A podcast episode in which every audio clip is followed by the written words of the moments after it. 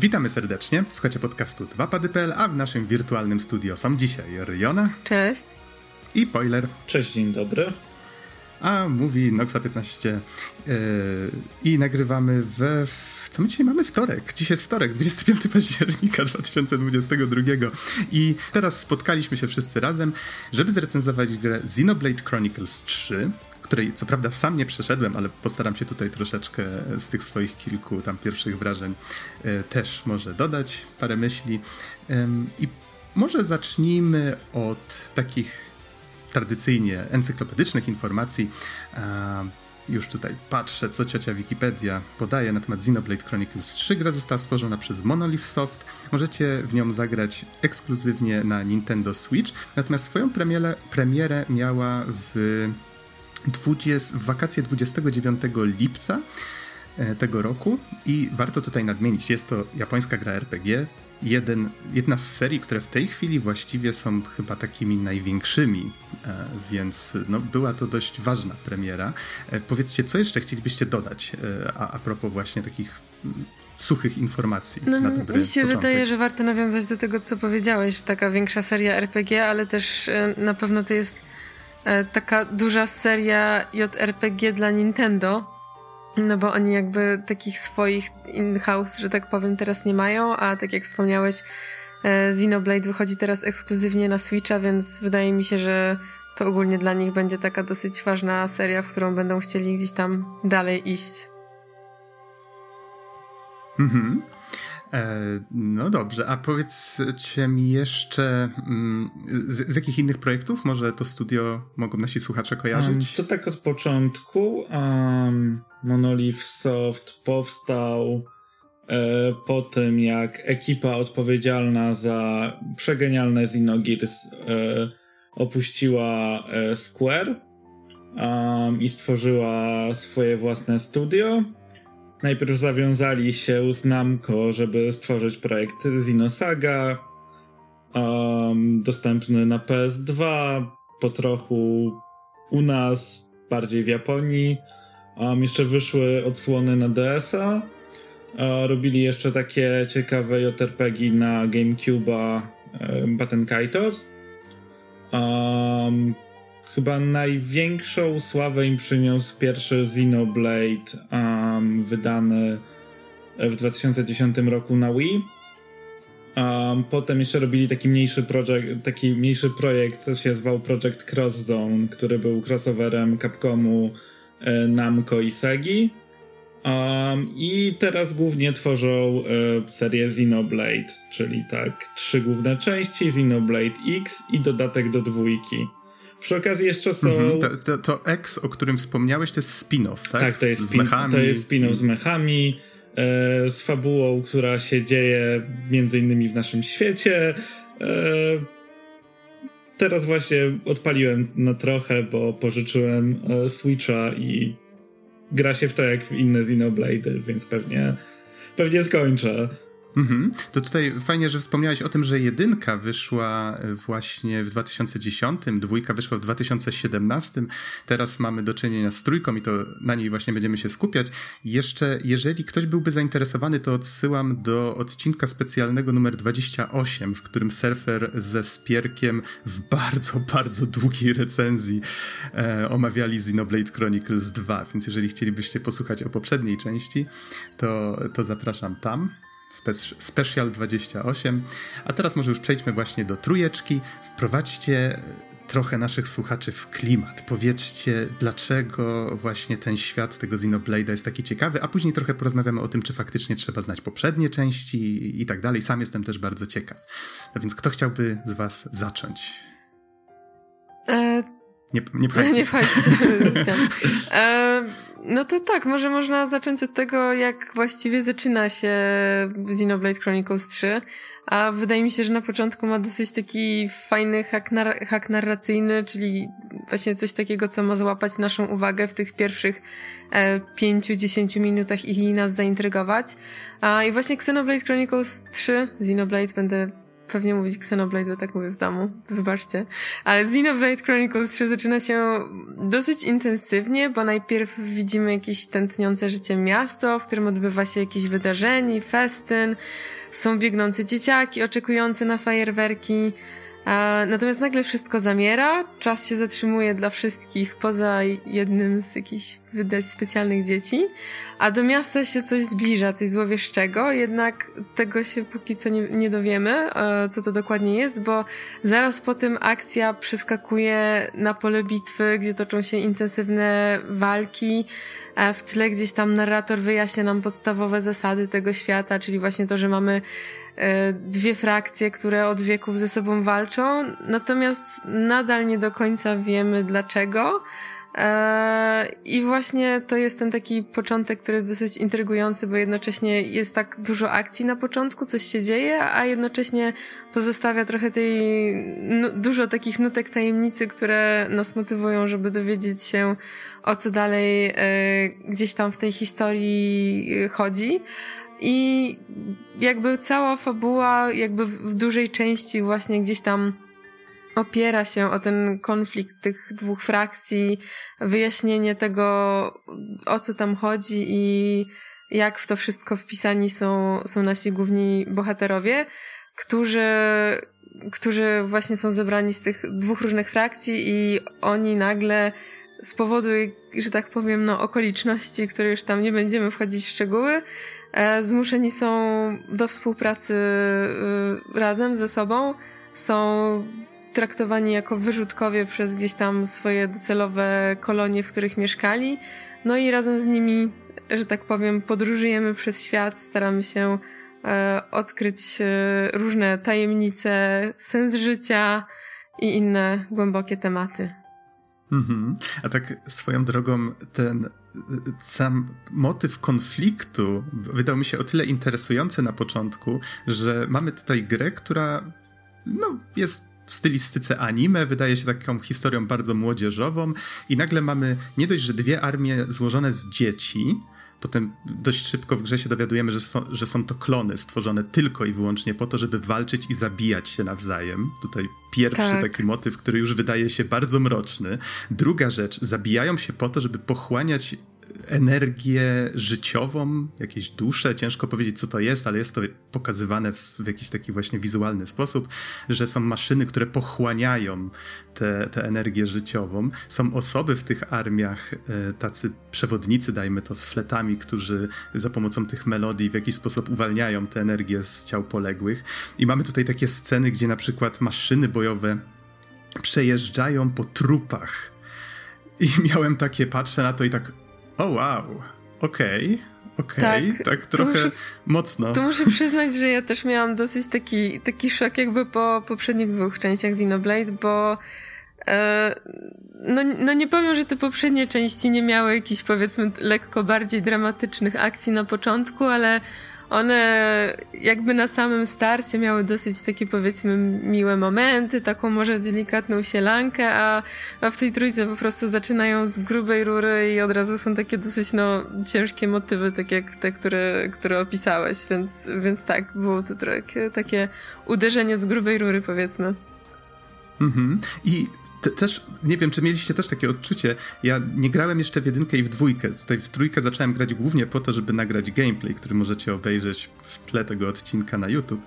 Um, i, i, tutaj wcześniej oczywiście Riona spoilerem mnie uprzy, znaczy zapewnili, że nie zaspoiluję sobie niczego z dwóch poprzednich części przez pierwsze kilka godzin.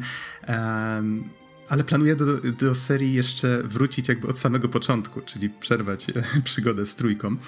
Um, natomiast przez ten czas z grom, powiedzcie mi, czy tak samo wyglądało to wcześniej, zaskoczyło mnie to, jak bardzo e, tak kontrastują ze sobą pewne motywy, czyli z jednej strony mamy właśnie te maszyny bojowe jeżdżące po trupach na polu bitwy, te dusze i, i całą resztę, i mamy też jakieś, dajmy na to, że towarzyszą tym naszym bohaterom ciągle jakieś śmieszne zwierzaczki, czy może towarzysze, nie, nie jestem pewien, no jakieś pony. takie właśnie stworzenia. Tak.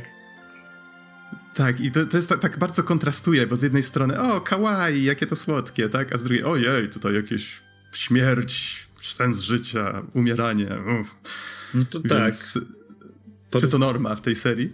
Porównując jedynką, um, jest to bliżej jedynki, która właśnie miała bardziej mroczne momenty i miała te opony, które lubiły się wygłupiać i były takie śmieszne kawaii, um, takie nieporadne życiowo, co miało nam trochę luzu wrzucić do historii. Um, dwójka narracyjnie była bardzo lekka.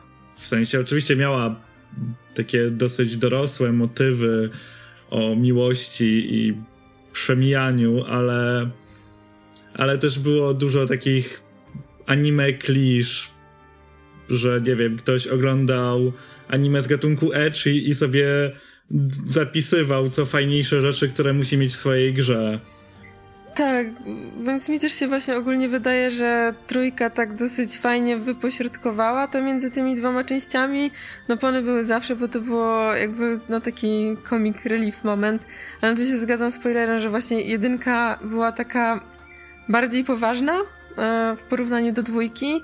I o ile ja dwójkę absolutnie uwielbiam, tak no ten e, właśnie te anime tropy i tak dalej, no No, może być to wada i zaleta, powiedzmy, ale mi akurat się podoba, że oni troszkę wrócili do tego lekko bardziej poważnego tonu z jedynki, ale mam wrażenie, że też jednocześnie im się troszkę udało zachować takiego ducha z dwójki i właśnie mm, jeśli chodzi o to właśnie jak są napisane postacie, czy też relacje między tymi postaciami, więc wydaje mi się, że tak udało im się to fajnie wybalansować.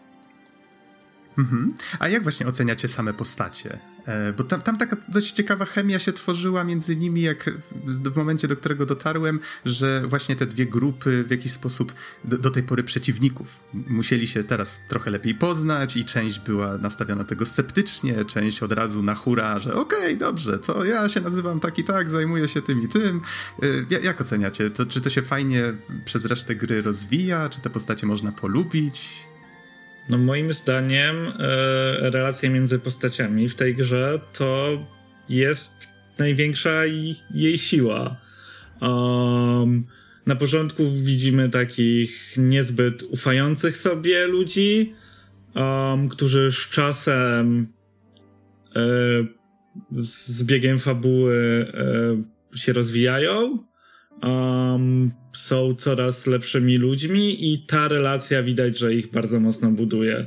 Nie wiem, może opowiedzieć mniej więcej, jak prezentują się e, postaci, w sensie jakiś zarys ich osobowości i ile ich jest, bo to też jest w sumie ważne. No, jeżeli uważasz, że jest to bardzo istotne, to. No to. Czemu nie? Um, Yy, mamy... Przynajmniej może, może kilka takich możesz wymienić dla przykładu. Jeżeli ktoś na przykład ze słuchaczy nie chciałby wiedzieć, ile dokładnie jest tych postaci. No, nie znaczy, jestem pewien, czy to jest istotne. Mi się wydaje, tak? że też właśnie te, te postacie są... Ja się też zgadzam z tym, co Poiler powiedział, że one są jakby fajne, fajnie napisane, I przede wszystkim one są takie dające się lubić, że nie, nie ma wśród tych postaci takiej, która, która by mnie jakoś, nie wiem, irytowała albo by mi e, nie lubiła i tak dalej. I, I lekko w nich widać oczywiście ten taki no i wiem, jak się ogląda anime i tak dalej, to są gdzieś tam pewne typy postaci, czyli gdzieś tam mamy e, dużego osiłka, który chodzi tam powiedzmy z wielką tarczą, mamy naszego głównego zamyślonego bohatera, mamy taką wyszykaną, nie wiem jak to nazwać, dziewczynę z sąsiedztwa i tak dalej, więc te postacie nadal mają takie trochę gdzieś tam schematy, które z popkultury możemy znać, ale tak jak mówiłam, tak, tak samo jak fabuła, takie te, te postacie, które są w tej fabule osadzone są tak fajnie wybalansowane, jeżeli chodzi o, o charaktery, jeżeli chodzi o to, jak są napisane relacje między nimi, jak one dalej ewoluują z racji na to, że z tymi bohaterami spędzamy całą grę, więc no zdecydowanie jest to na plus, że jest to element, o który, o który jakby twórcy, czy tam właśnie pisarze scenariusza zadbali. Mhm. Tutaj jeszcze jedna rzecz mi się tak narzuciła a propos tego mrocznego klimatu, bo pamiętam, że te postacie one przez te swoje kolonie, do których należą, y, są w ten sposób indoktrynowane, że okej, okay, jesteście tymi klonami, dajmy na to, że nie pamiętam dokładnie, tam było chyba powiedziane, że w wieku, y, y, w pewnym sensie zaczynają życie w wieku tam powiedzmy iluś tam mhm. lat i mają chyba 10 lat życia tylko. Tak. Oni są świadomi, że po, tym, po tych 10 latach służby wojskowej oni dostąpią takiego zaszczytu, że właśnie ta ich energia życiowa zostanie uwolniona i wszyscy biorą wtedy udział w takiej ceremonii i wszyscy tego oczekują i, i patrzą na to jak na coś takiego wspaniałego. E, trochę się to kojarzy z pewnymi motywami e, religijnymi wręcz i wydało mi się to dość ciekawe, że wkomponowano to właśnie w tego typu historie. Powiedzcie mi, czy, no, no i oczywiście później bohaterowie, jak już zaczynają łączyć siły, dowiadują się pewnych rzeczy na temat świata, w którym, e, w którym żyją, to trochę jakby ta, ta ich bańka komfortu, to wszystko, co wiedzieli o świecie, zaczyna się kruszyć i nagle się okazuje, że a może jednak ludzie mogą żyć dłużej niż 10 lat, a może, może jest coś poza walką, o co warto, dlaczego warto żyć. E, I, I powiedzcie mi, czy faktycznie te motywy są w jakiś taki ciekawy sposób rozwinięte, czy... No i chyba tutaj tak zmierzam do, do podsumowania jakby kwestii fabuły, czy warto dla samej fabuły zagrać e, w Xenoblade Chronicles 3? Tak, no, wydaje mi się, że to, co właśnie jakby opisałeś, czyli to takie wychodzenie ze strefy komfortu, ze swojej bańki, takie a jakieś szukanie swojego celu w życiu, czy zmienianie sposobu myślenia, to jest w zasadzie główny motyw tej gry i, i to, co gdzieś tam też mocno popycha fabułę do przodu, bez już wchodzenia w jakieś tam spoilery z historii. Więc jak najbardziej ten motyw jest gdzieś tam cały czas obecny, cały czas rozwijany. No i też to, o czym wcześniej rozmawialiśmy, o tych postaciach, czyli że poznajemy je na początku, one gdzieś tam są wrogo do siebie nastawione, ale razem przemierzają ten świat później i, i razem odkrywają te wszystkie rzeczy, razem zaczynają to wszystko kwestionować i zmieniać po prostu swoje spojrzenie na świat, zmieniać jakby swoje motywacje, zmieniać jakby to, do czego dążą, więc jak najbardziej to się przewija. Czy Poiler też chciałbyś coś dodać? Czy może chciałbyś nam powiedzieć, o ile w ogóle powinniśmy poruszać ten temat, może coś o antagonistach? E, to tak jak Riona powiedziała, um, że mamy e, te motywy, które cały czas się w grze przewijają i one są dostarczone dobrze, E, gorzej jest z antagonistami i z głównym zły, złym tej gry, który trochę nie wiadomo po co jest i w moim odczuciu psuje odbiór całości. Um, ten ostateczny zły nie dostarcza moim zdaniem. Tak, ja, ja też się z tym zgadzam absolutnie i jakby też to, że właśnie to, to o czym mówiliśmy, czyli to jakby szukanie siebie i tak dalej, to jest bardzo fajny motyw, ale zawsze też w tych poprzednich Xenoblade'ach było takie powiedzmy gdzieś tam drugie dno w tej fabule, które, że zawsze się okazywało, że chodzi o tam jeszcze zupełnie coś innego. I w tej grze jakby w pewnym sensie też to się pojawiło, aczkolwiek zabrakło mi takiej troszkę głębi fabularnej i właśnie mm, no jakby tych wyraźnie zarysowanych antagonistów, bo przewija się tam jakby trochę postaci, ale żadna się z nich nie wybija jakby ten nasz taki, zgadzam się z tym, co powiedział Poiler, że ten główny zły jest taki w sumie nie wiem, taki jakby trochę na siłę dodany, e, jakby nie mieli do końca pomysłu na niego. A więc i, i to, do czego ja jeszcze mam zarzut, jeżeli chodzi o fabułę, to generalnie tak jak ty, Nox, też już wcześniej wspomniałeś, jakby są różne kolonie, które są rozsiane po tym świecie. Już nie będę wchodzić w jakieś super szczegóły, ale ta gra przez bardzo e, długi czas opiera się na pewnym schemacie. Spoiler pewnie będzie wiedział o co mi chodzi, ale generalnie podróżujemy, robimy coś, podróżujemy dalej, znowu coś robimy.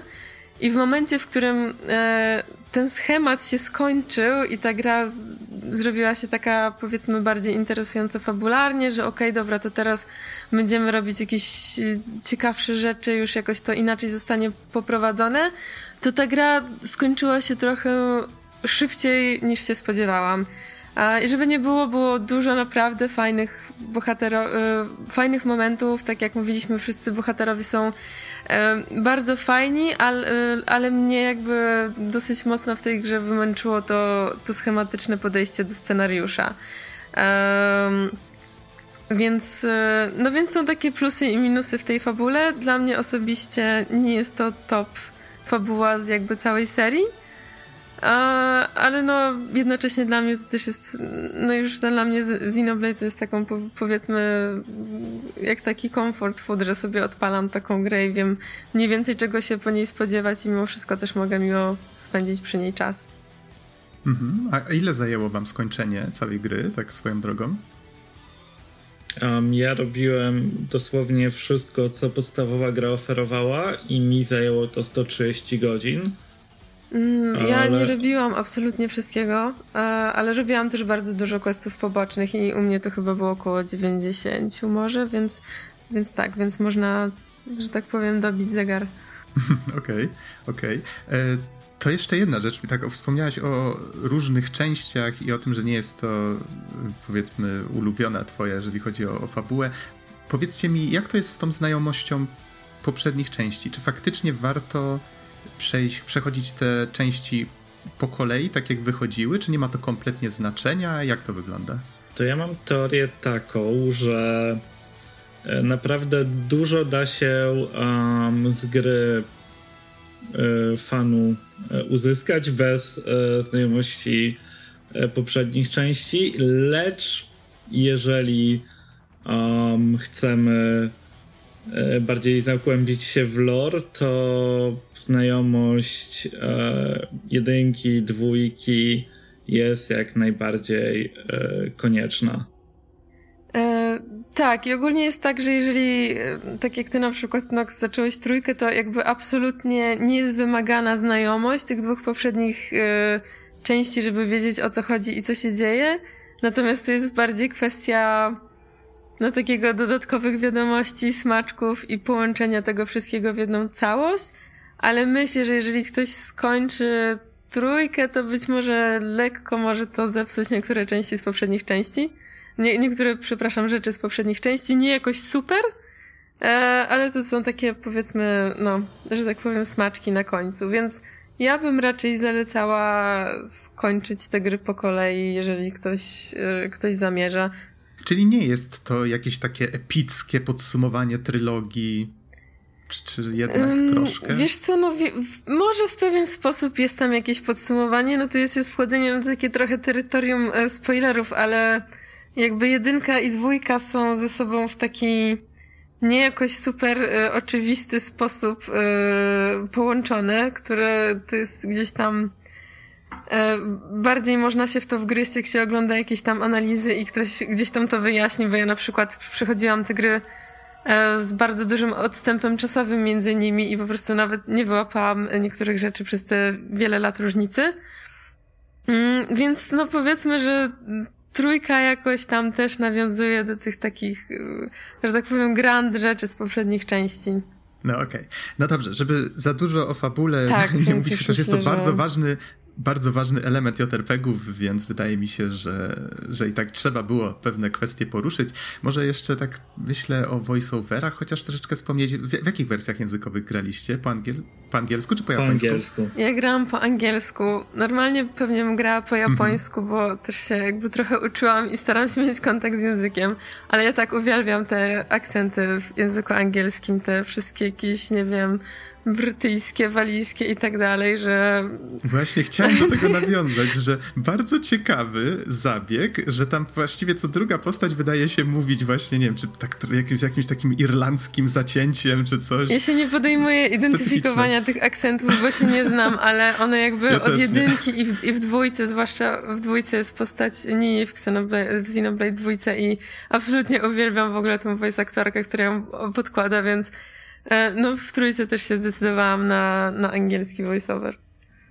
To się w sumie wzięło z ciekawej historii, bo um, w pewnym momencie Nintendo na rynek japoński zapowiedziało 3 JRPG, żeby na Wii, żeby e, trochę tę e, widownię um, zaciekawić konsolą. Był to m.in. Xenoblade Chronicles pierwszy. Um, amerykański oddział Nintendo uznał, że nie warto tego lokalizować, więc za lokalizację wziął się oddział europejski, um, czyli e, angielski e, voice acting został robiony w studiu w e, Wielkiej Brytanii. Hmm, okej, okay, to sporo tłumaczy. E, jeżeli o mnie chodzi, ja początkowo włączyłem japoński, z tego samego powodu zresztą, co wspomniałaś, Riona, Riona że też staram się uczyć tego języka, osłuchiwać się z nim.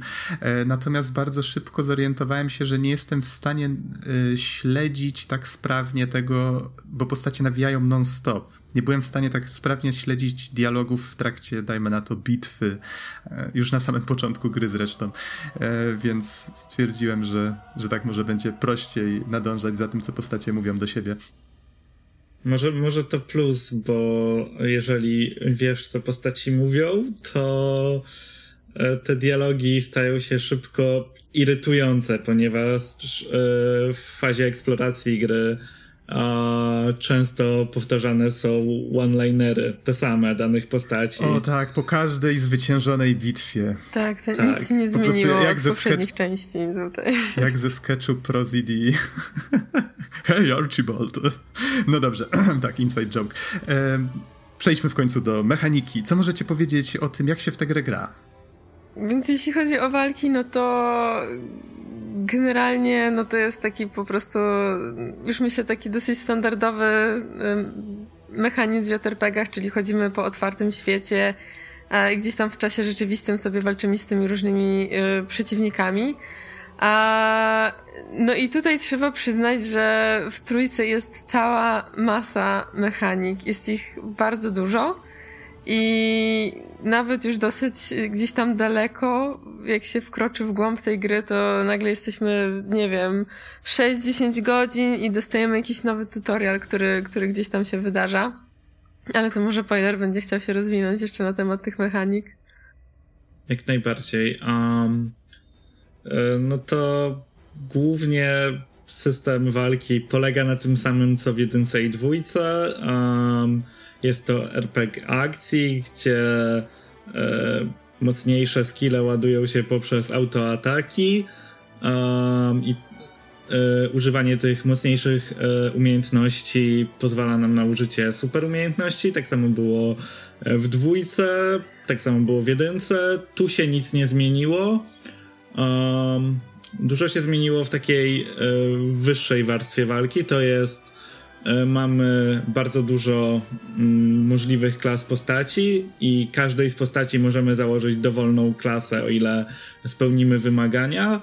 Klasy odblokowujemy fabularnie, robiąc m.in. questy poboczne, więc e, w tej części questy poboczne mają trochę więcej sensu niż w poprzednich. Część klas oczywiście odblokujemy um, robiąc główny wątek fabularny, więc... Yy, nie przegapimy całej mechaniki, pomijając e, f, e, fabularne, niefabularne e, questy.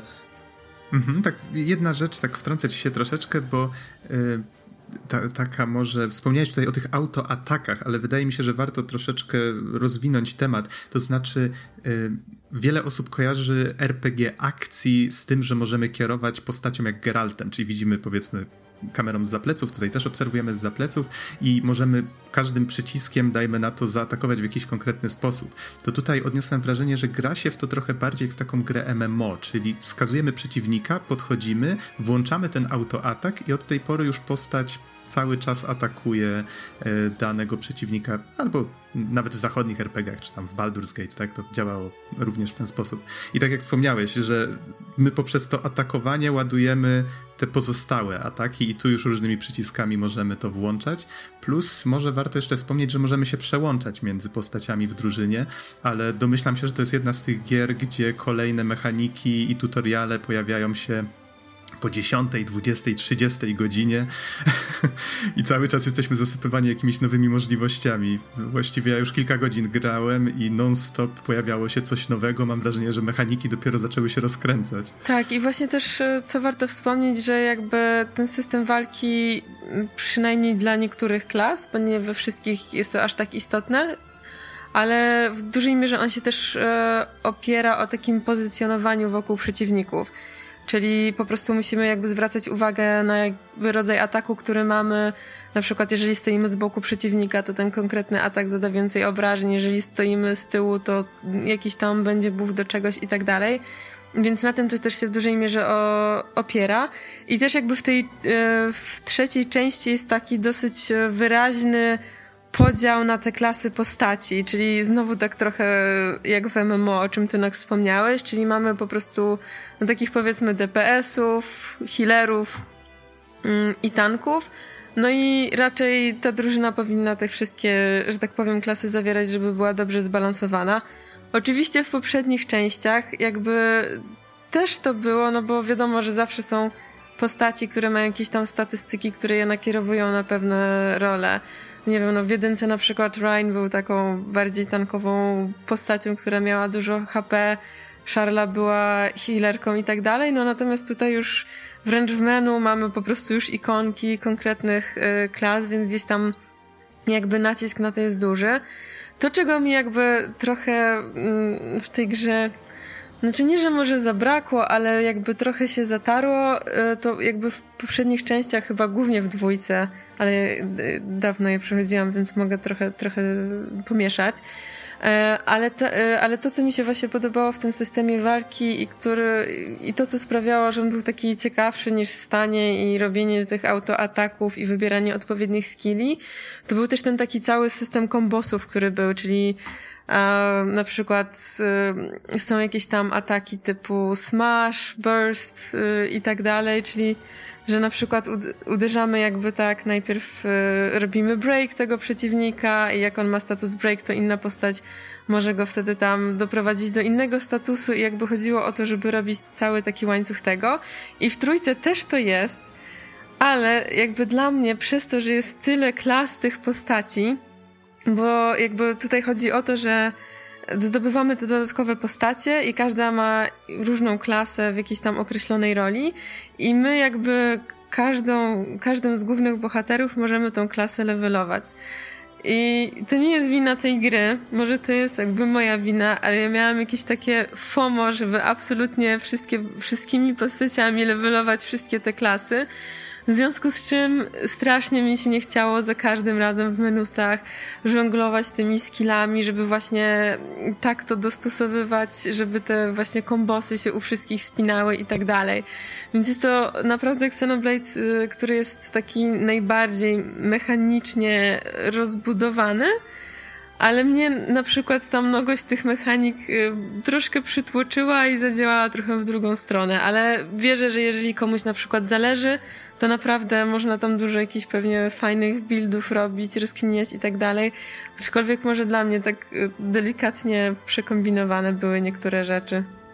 To może ja opowiem w takim razie o mechanice eksploracji, która też jest dużą częścią tej gry. Ma mapy, mapy w każdej części są ogromne i e, eksploracja jest e, wynagradzana między innymi expem. E, w tej grze mamy też tak zwane nopon coiny, czyli specjalną walutę, dzięki której możemy robić różne rzeczy, kupować jakieś itemy specjalne, między innymi item, dzięki któremu każdy z, każda z postaci może podnieść członka drużyny, który, któremu się umarło w tej części, w odróżnieniu do innych, domyślnie mogą robić to tylko healerzy. Tak, to też było dosyć interes- y, irytujące. Można zdobyć potem item, który pozwala wskrzeszać nie będąc healerem, ale... No ale... właśnie o tym wspomniałem. A, no tak, więc dopóki się tego itemu nie, zdo- nie zdobyło, to to też było takie troszkę irytujące. Tak w sumie wracając do e, systemu walki, bo kilku rzeczy nie powiedzieliśmy. E, po pierwsze, jest to, wydaje mi się, Xenoblade z największą liczbą e, postaci, e, które możemy kontrolować.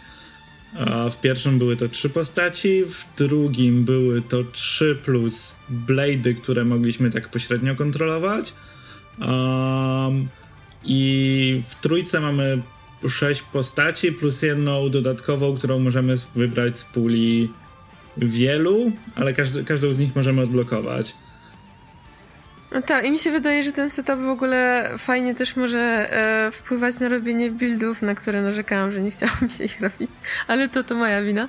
E, bo właśnie mając te sześć postaci, no to domyślnie powiedzmy mamy e, nie wiem, tam właśnie dwóch DPS-ów, dwóch e, tanków, dwóch healerów, ale sobie też fajnie można tym żonglować i na przykład więcej dać DPS-ów, czy ja na przykład jak miałam problem z jakimś bossem, to sobie dorzuciłam jakiegoś tam dodatkowego healera, więc też jakoś e, to, to fajnie wpływa na, na też całą tą mechanikę.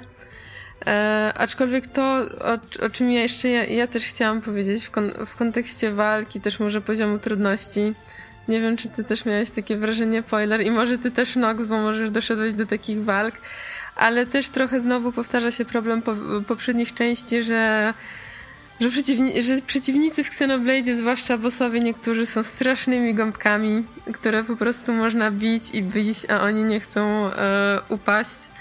E, więc no, to dostosowanie.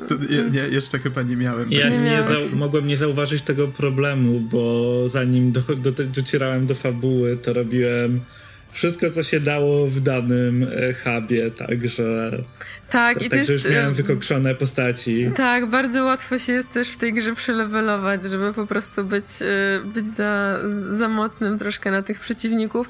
I właśnie tutaj też trochę ja miałam taki, taki lekki zarzut i bardzo bym chciała, żeby w kolejnej części Xenoblade e, jakby może też tak to zbalansowali, zbalansowali a, bo też właśnie miałam takie wrażenie, że, że ten poziom trudności jest taki właśnie to, że można się przelewelować bardzo łatwo, to, że jakieś tam żonglowanie tymi klasami, no to albo po prostu się jest gdzieś tam po, powiedzmy level za nisko i, ci, i jakby ten poziom trudności polega na tym, że ci przeciwnicy po prostu nie chcą paść i umrzeć, albo gdzieś tam jest powiedzmy trochę za trudno, no i można coś tam pożonglować, ale jakoś tak troszkę mi też brakuje tego, brakowało mi trochę tego, tego balansu i, i były momenty, że albo na przykład sobie nie radziłam, albo takie, że jak sobie ustawiłam dobry team, to w zasadzie mogłam odłożyć pada i ten boss się sam przechodził, tylko długo to trwało. Co prawda, nie miałem jeszcze takich sytuacji właśnie z tymi gąbkami, jak opisujesz, ale dobrze pamiętam, że jak nagrywaliśmy recenzję poprzedniej części, to Spierek z surferem wspomnieli o jakimś takim przeciwniku na środku pola, pełnego niskolevelowych mobków, gdzie jeżeli tylko się zagapiliśmy troszeczkę, to nagle przejeżdżał po nas jak walec. I tutaj też mam wrażenie, że szedłem po y, już powiedzmy dwóch lokacjach i gdzieś tam w tle widziałem coś bardzo dużego, nad czym była wyraźna y, jakaś taka właśnie no, jakaś informacja, że hej, ten przeciwnik jest na zdecydowanie wyższym levelu niż ty. Nie wpadaj tam do tego miejsca. No tak, ale wydaje mi się, że w tej części jest y, ten placement tych y, przeciwników lepiej um, zaprojektowany. To jest Okay. Nie, nie robią oni spacerów wokół głównej drogi do, do głównego miasta, jak w przypadku dwójki, tylko stoją sobie i czekają na zabłąkanych wędrowców. Aczkolwiek mi się zdarzyło chcesz... zginąć z ręki takiego potwora, więc... Okej, okay. ale pewnie mniej razy niż w dwójce.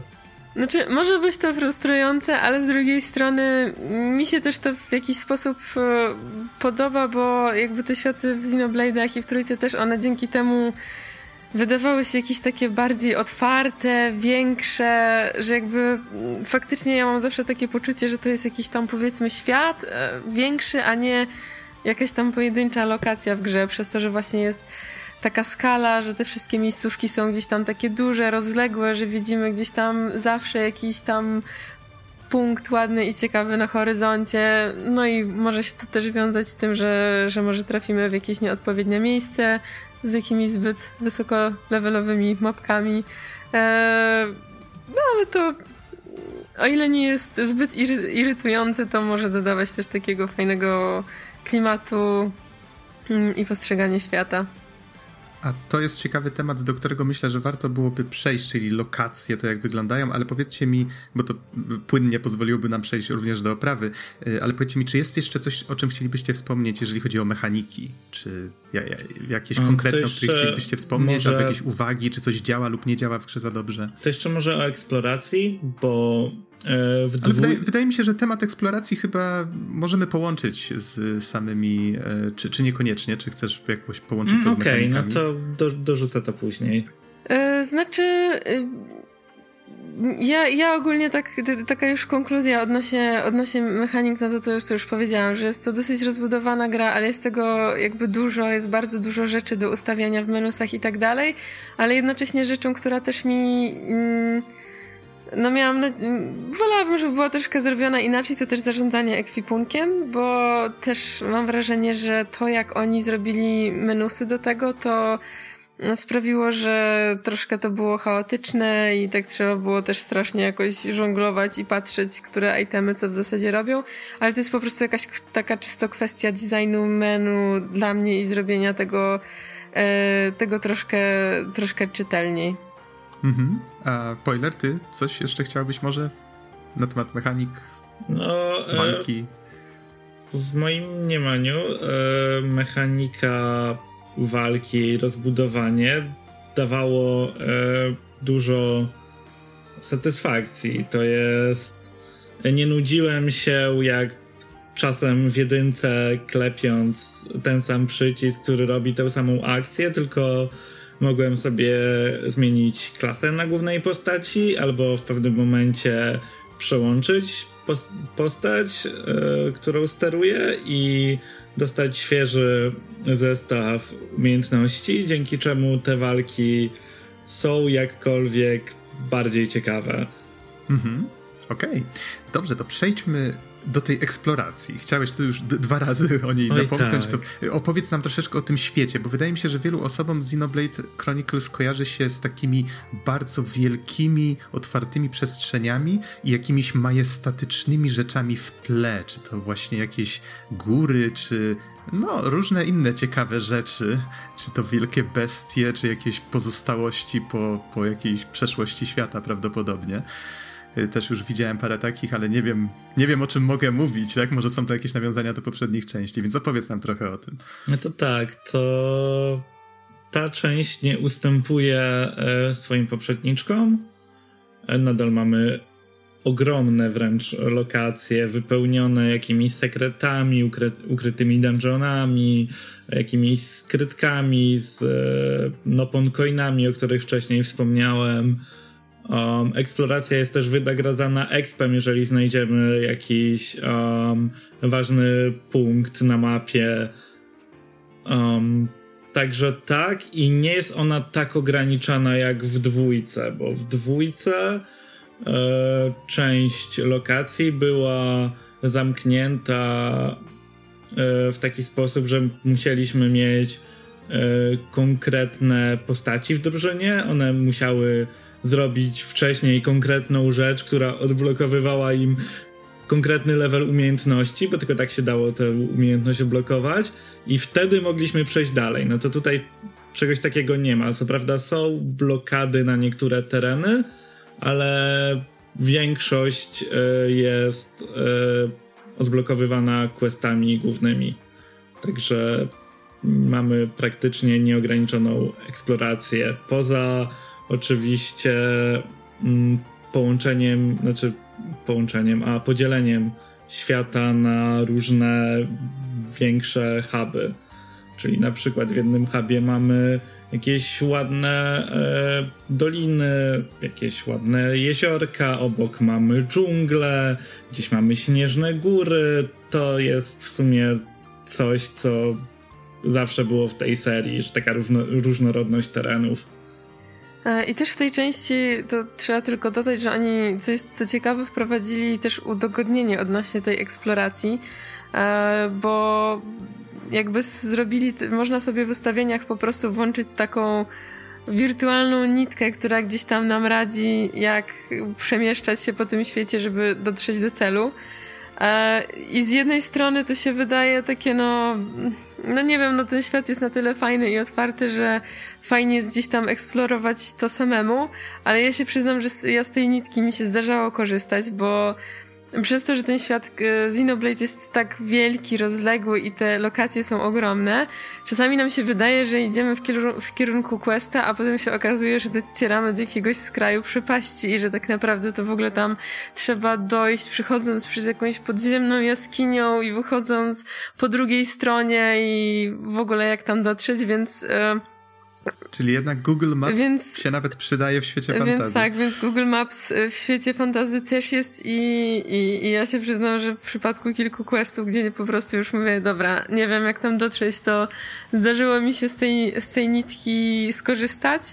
E, więc jeżeli ktoś grał w Xenoblade'a dwójkę, bo ja na przykład tam też się strasznie gubiłam momentami, to, to no tutaj wprowadzili takie, że tak powiem, e, quality of life improvement. No to jeszcze dodam e, taki minus, e, że w późniejszej um, sekcji gry um, ta eksploracja e, na tej eksploracji jest wymuszona mechanika, która nie jest zbyt dobrze zrobiona i w tamtym momencie bardzo nieprzyjemnie mi się grało, dopóki się do tego nie przyzwyczaiłem. A Chyba wiem, o czym długo... mówisz, ale dla mnie nie była aż tak, było klanki, ale nie aż tak tragicznie.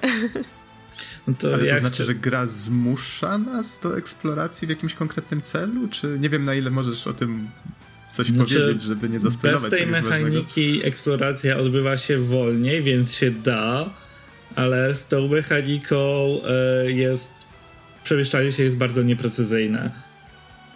Um, I ja chcąc odkryć całą mapę, musiałem robić e, niezłą jogę na padzie, żeby, e, żeby się przemieszczać jakoś z głową.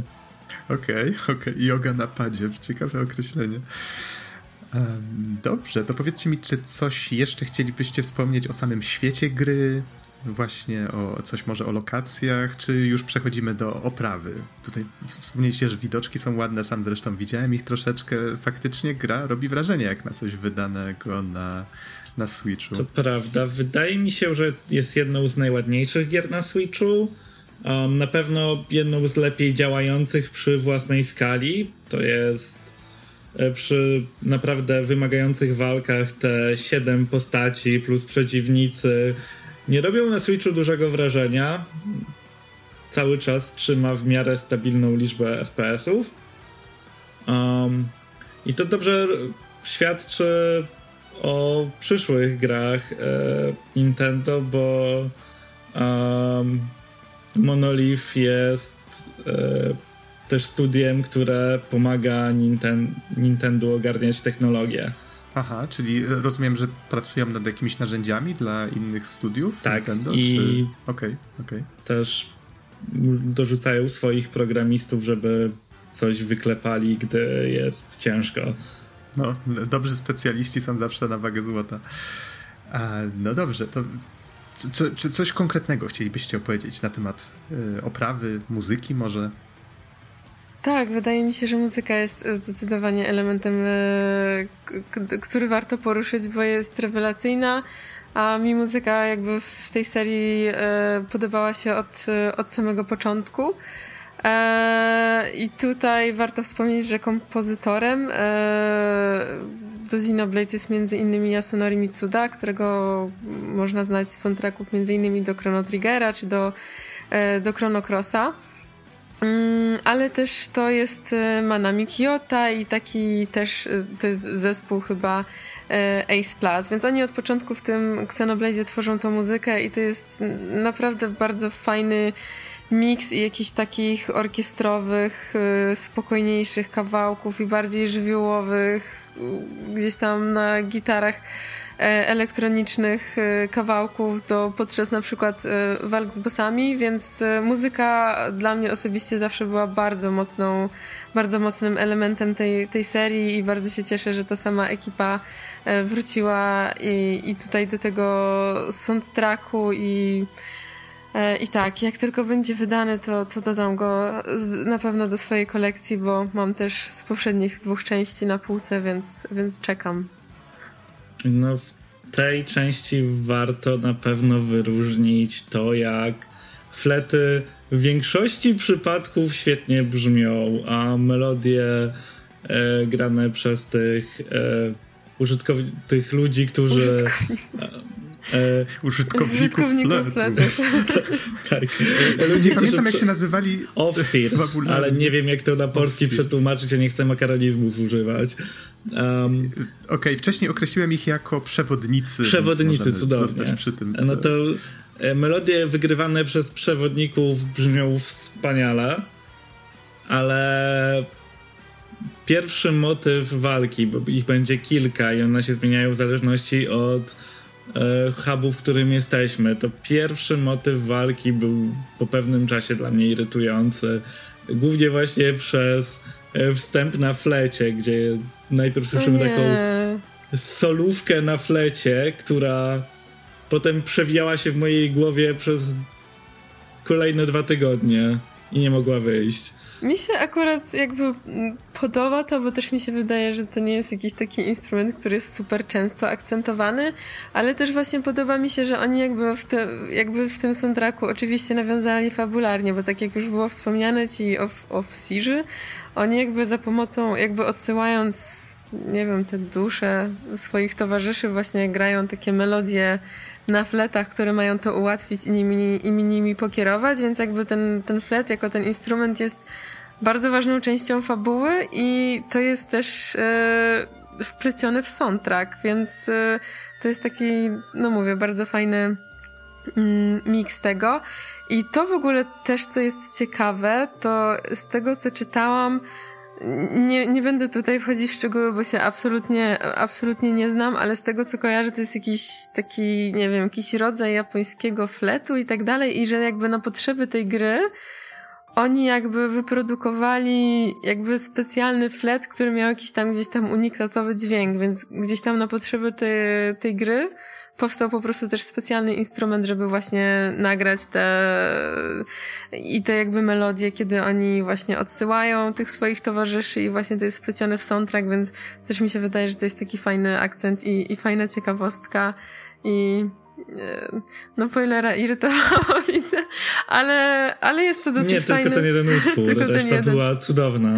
Reszta była cudowna. Jedyne co mnie, nie wiem czy, czy was też, może ty chcesz do tego dotarłeś, ale jedyne co mnie troszkę irytowało w kontekście tych fletów i tej muzyki, to tam jest też taka me mechanika w eksploracji świata, że jakby się znajduje powiedzmy jakiś tam porzucony porzucone ciała, które my gdzieś tam możemy na trasie odesłać i za każdym razem jest ta sama melodyjka grana i której się nie da przewinąć i, i, i tylko to jest jedyna rzecz, która mi się jakoś tak muzycznie dłużyła, że tak powiem. Nie no, melodie są różne, tylko jest ich cztery i tego no. jest na tyle dużo, że nadal robi się to powtarzalne, niestety. Były cztery, widzisz, nawet nie zauważyłam, już mi się zlało. Mhm. A powiedzcie mi w takim razie, um, o muzyce już wspomnieliśmy, o, o, dźwiękach, o tym jak postacie mówią, to o tym już wspomnieliśmy wcześniej przy okazji fabuły, więc może troszeczkę poruszmy temat samych designów postaci, tak jeszcze zostając przy oprawie przed podsumowaniem. Jak byście ocenili design graficzny tego świata, czy samych postaci? Wszystko jest na pewno kwestią gustu, ale mi na przykład dużo bardziej też się podobają designy niż w dwójce. Nie wiem, no na przykład strój Rexa był dosyć powiedzmy kontrowersyjny. Może Już nie więc... mówiąc o stroju Pairy. No, no, też może trochę. E... Więc no te designy były takie w dwójce, no powiedzmy, hmm, dyskusyjne e, w moim odczuciu, więc e, w trójce już tak poszli w takie wydaje mi się, fajniejsze klimaty. E, więc wygląda to wszystko, wszystko fajnie. Nie mam nic do zarzucenia. E, e, jeśli chodzi o to, co warto też wspomnieć, to tym postaciom stroje można zmieniać, bo każda z tych klas, y, których się uczymy, ma, że tak powiem, taki swój przypisany strój i my możemy jakby tym naszym postaciom te stroje zmieniać, więc to, to też jest chyba Znaczy, no nie, no nie jest to nowość, bo w jedynce, w jedynce to w ogóle można było wkładać zbroję i się wszystko zmieniało, ale w dwójce chyba już tego zabrakło. W tej odsłonie też, tylko um, większość jest, jest zamknięta za DLC. Tak, bo... Czyli y, są jakieś dodatki, tak? Do tak, trójki? są dodatki, okay. są, są nadal planowane. E, duży, fabularny dodatek, taki podobny skalą do e, Torna The Golden Country, do dwójki. Um, ma powstać pod koniec 2023 roku. Jeszcze przez rok będzie gra rozwijana przez Nintendo. Tak, Póki oni, dostaliśmy... w ogóle chyba, e, oni w ogóle chyba te dodatki zapowiedzieli jeszcze przed premierą samej gry, jeśli tak, się nie tak. mylę. Więc y, już mieli cały, cały plan na to, ale, ale dla mnie jakby tak y, patrzyłam, bo tam w tych dodatkach są właśnie chyba na ten moment z tego co wiem, właśnie jakieś dodatkowe stroje, chyba też dodatkowe postacie do odblokowania.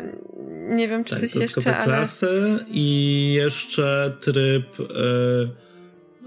bardziej angażujących walk, w sensie bardziej, w sensie trudniejszym, że są trudniejsze. Tak, także ja w końcu odpuściłam te, te DLC-ki, bo i tak już gra pochłonęła 90 godzin chyba ponad mojego życia, więc, więc zakończyłam ją i stwierdziłam, że, że mi to wystarczy na razie. Ja bym z chęcią wrócił, ale pamiętając e, model, w jakim sprzedawany był drugi dodatek, to jest, mo mogliśmy kupić Season Passa i dostać e, cyfrową kopię, albo mogliśmy kupić edycję pudełkową z oddzielnym kartridżem, z dodatkiem jako oddzielna produkcja, który też miał w środku kod na resztę tych mniejszych dodatków do e, głównej e, części. Także. I jak się domyślam, ta wersja pudełkowa bardzo szybko staniała w przeciwieństwie do tej cyfrowej. Mhm, to gry Nintendo, gry Nintendo nie tanieją. A, przepraszam, tak, zapomniałem o tym drobnym fakcie.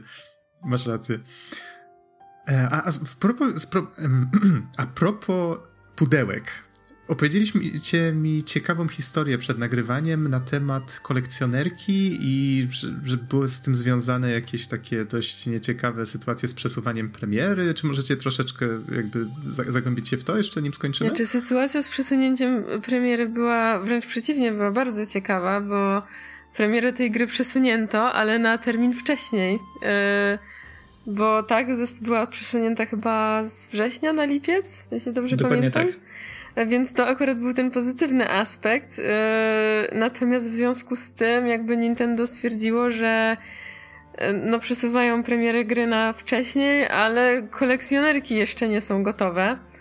E, I była cała afera z tymi kolekcjonerkami, no bo jakby gra wyszła ostatecznie w lipcu, kolekcjonerki miały e, wyjść we wrześniu. Co prawda jakby zaproponowali, znaczy zapowiedzieli fajną opcję dla osób, które nie chciały czekać, że będzie można kupić wtedy kolekcjonerkę bez gry, skoro nie, miała... wszystkie kolekcjonerki były bez gry, przepraszam. Wszystkie? A, dobra. Wszystkie. To, to chyba na początku była jakaś taka narracja, że będzie można kupić bez gry, to nie wiedziałam, że wszystkie absolutnie były bez. E, no ale ostatecznie znowu jeszcze bardziej przesunięto premiery tych kolekcjonerek. No i największą wadą oczywiście tego wszystkiego było to, że można je było zamówić jedynie w tych oficjalnych sklepach Nintendo, które są tylko w wybranych krajach Europy, więc y, trzeba by było kombinować y, z zamawianiem jej Niemcy do dostarczają kraju. do nas. Problem jest taki, że trzeba było się dopchać do tych stron. Tak. A w momencie, kiedy rzucili te kolekcjonerki na sprzedaż, to przez bite 8 godzin nie dało się e, do sklepu z tego e, online Nintendo wejść. Więc e, po 8 godzinach przywitał nas napis, że wyprzedane. Węgla brak. Tak. No więc... Przepraszam, ale tak, też już miałem walkę z kupnem różnych rzeczy. Wiem, jak to bywa. E... Rozumiem, ale to ciekawa historia w ogóle, że rozumiem, że oni podjęli decyzję, żeby usunąć grę z kolekcjonerki właśnie dlatego, że wiele osób zainteresowanych kupnem już prawdopodobnie kupiło grę No tak, i to był tak? jak najbardziej um, przemyślany ruch, tak mi się wydaje. I taki prokonsumencki też. No. Gorzej jak ktoś nie wie, że tam nie ma tej gry. Prokonsumencki by było, jakby to puścili normalnie do sklepów, ale to tylko Oj, ja teraz tak. tak mówię, bo jestem e, zgorzkniała.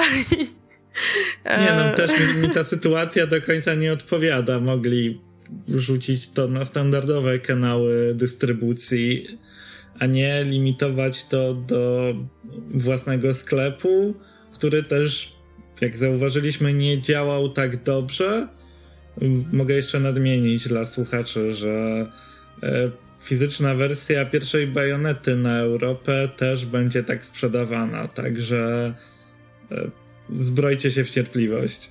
No, także mi się.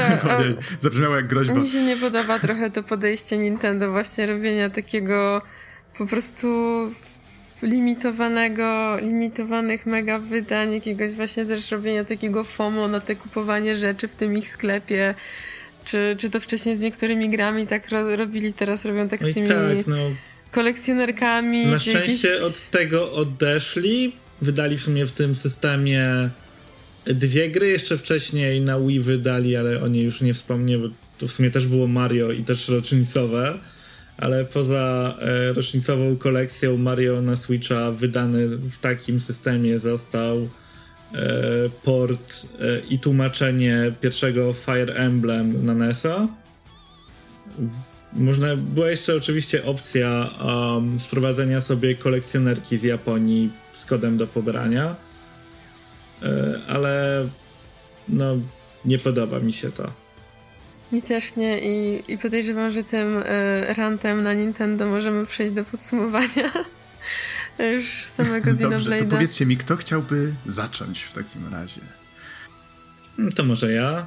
Um, to tak już e, oceniając Xenoblade, bo większość serii um, przyszedłem w tym roku, więc jestem na bieżąco.